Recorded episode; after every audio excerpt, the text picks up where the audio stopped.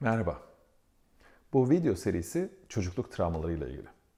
Belki sen kendi geçmişinde bazı sarsıcı deneyimler yaşadın veya şu anda bir yetişkin olarak hayatının geçmişten gelen belki de anlamadığın deneyimlerden dolayı etkilendiğini hissediyorsun.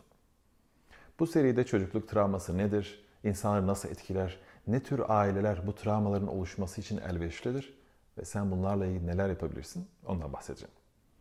Eğer çocukluk travmasına bağlı olarak yoğun kaygı, utanç, suçluluk, değersizlik gibi duygular hayatının doğal bir parçası haline geldiyse bu seride parça parça açıklayıcı bilgiler vereceğim. Aynı zamanda çeşitli uygulamalar da olacak. Bazıları rahatlatıcı meditasyonlar, bazıları da zihinsel teknikler. Çocukluk travmaları özellikle e, işlevsel olmayan aile yapılarında meydana geliyor. Bu tür ailelerde yetişkinler kendi ihtiyaçlarını fark etmediği için çocuğun ihtiyacını görmüyor veya önemsemiyorlar. Çünkü olan bitenin farkında değiller.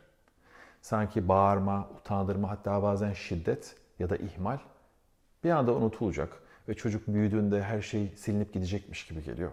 Ama durum oldukça ciddi.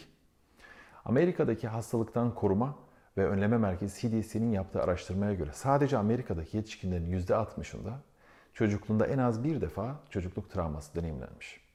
Her 4 yetişkinden biri 3 veya daha fazla travma deneyimlediğini rapor ediyor. Tabi bunlar sadece Amerika'da ve rapor edilen rakamlar. Peki çocukluk travması nedir? Yani onu bu kadar ciddi yapan ne? Ve onu diğer travmalardan ayıran ne? Travma deyince çoğu kişinin aklına tehlikeli, sarsıcı, fiziksel olarak örseleyici olaylar geliyor. Bir savaş durumu, cinayet, sarsıcı kazalar ve taciz, tecavüz gibi olaylar. Bu tür olaylara maruz kalan insanlar TSSB yani travma sonrası stres bozukluğu denen durumu yaşayabiliyor. Bu tür olayların ya da o travmatik sorunların ortaya çıkması için bir defa olması yetiyor bazen. Ama çocukluk travması biraz farklı. Diğer ismi gelişimsel travma. Burada çocuk baş edemeyeceği kadar yoğun bir acı, keder, utanç, korku veya kronik bir mutsuzluğa maruz kalıyor. Genellikle bu ebeveynlerin aşırı eleştirmesi veya tekrar tekrar çocuğu utandırmasıyla meydana geliyor. Ve bir süre sonra çocuğun bedeninde bu tekrarlayan olaylar sarsıcı bir duygu durumu yaratıyor ve çocuğun oradan çıkması güçleşiyor. Buna yurt dışında karmaşık travma da diyorlar. Olayı yaratan tek bir durum olmadığı için katmanlar üst üste geliyor ve fazla karmaşık hale geliyor. İşin kötüsü çocuk bu tür durumları tekrar tekrar yaşadığında travma dünyası denen yere girmeye başlıyor ve orası oldukça korkutucu. Çünkü travma dünyasındaysan eğer çocuk veya yetişkin olman önemli değil. Yani geçmişten gelen duygular henüz çözümlenmediyse gelecekte bir yetişkin olarak da gittiğin hiçbir yerde güvende hissetmiyorsun. Sürekli tetikte olman gerekiyor. Çünkü sana göre fizyolojinin, zihninin öğrendiği şey dünya tehlikeli bir yer. İnsanlara güvenemiyorsun. İnsanlara güvenmediği için bu sefer yetişkinlikte ilişki problemleri ortaya çıkıyor. Ama en zoru kendinle olan ilişkin. Çünkü kendi sezgilerini dinlemeyi bıraktığın için belirli duyguları hissedemiyorsun. Ve hayat senin için sanki çamurun içinde yürümek gibi çok zor bir hale geliyor. Kimileri akıştan bahsederken hayat senin için çok kısıtlı oluyor.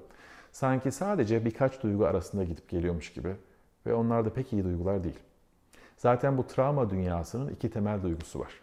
Birisi korku, diğeri güvende olmama hissi. Bu duygular sanki sürekli çalışan bir alarm gibi. Geçmişte çocuğun yaşadığı tehlikelerin sinyallerini taşıyor ve sürekli yetişkinin zihnine pompalıyor. Bu sayede sen gittiğin her yerde korkacak, kötü hissedecek, suçlu, yetersiz hissedecek bir şeyler bulabiliyorsun. Çünkü normal insanlardan ekstra duyarlı hale geliyorsun.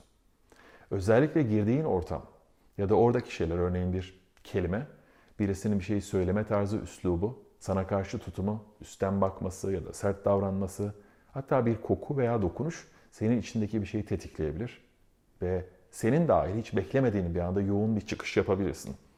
Bazen insanlar bu tür şeyleri yaşadığında bir restoranda veya davette öfke patlamaları geçiriyor ve etrafındaki diğer insanlar buna anlam veremiyor.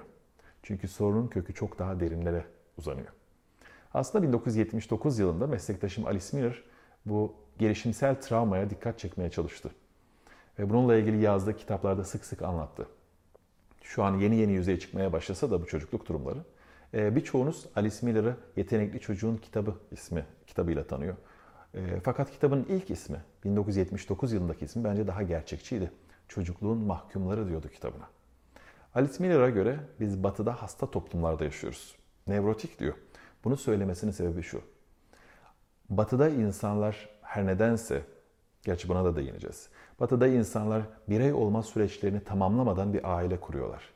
Yani kendi ihtiyaçlarını fark etmiyorlar, göz ardı ediyorlar, fazla ihmal ediyorlar, çeşitli bağımlılıklar geliştiriyorlar. Ve bütün bunlarla ilgilenmeden hayatın ikinci yarısına hızlı bir giriş yapıyorlar. Ve aile kurduklarında kendi ihtiyaçlarını bilmedikleri için çocuğunkini zaten anlamıyorlar. Bu sefer bir bağlanma sorunu başlıyor. Çocuk ya ezilmiş, ya kenara itilmiş, ya ihmal edilmiş, ya yeterince sevilmemiş hissediyor. E hal böyle olunca bu işlevsel olmayan aile çeşitli travmatik durumlar için, onların oluşması ve tekrarlanması için çok verimli bir yer hale geliyor. Mesela fiziksel şiddet ya da sürekli utandırma ve suçlamayla sözlü şiddet, hakaret etmek, ihmal etmek, karşılaştırma yapmak. Bütün bunlar çocuğun dünyasını tekrar tekrar yıkarken yetişkinler neler olup bittiğinin farkında bile değiller. Ama söylediğim gibi durum oldukça ciddi. Ve eğer bir yetişkin olarak bu tür durumlarla boğuşuyorsan ve bu şekilde yaşamaya çalışıyorsan çok kolay tetiklenebilirsin. Sanki içinde duygusal bir bomba taşıyormuşsun gibi. Ve neyin ne zaman geleceğini kestirmek oldukça güç. Yine de böyle bir aileden geliyorsan ki nüfusun büyük bir bölümü böyle bir aileden geliyor. Ee, son çıkan istatistikler bize bunu gösteriyor. Çocukluk travmaları dünyada düşündüğümüzden çok, çok daha ciddi.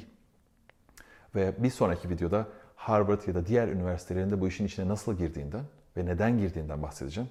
Çünkü sağlık modelimiz artık değişmeye başlıyor. Böyle bir aileden geliyorsan hala kendin için yapabileceğin şeyler var. Hala içinde çocukluğunu iyileştirebilirsin. O bir yere gitmiş değil. Beyninde, fizyolojinde kodlanmış halde duruyor. Bu yüzden bazı kısıtlamaları oradan yavaş yavaş kaldırabiliriz.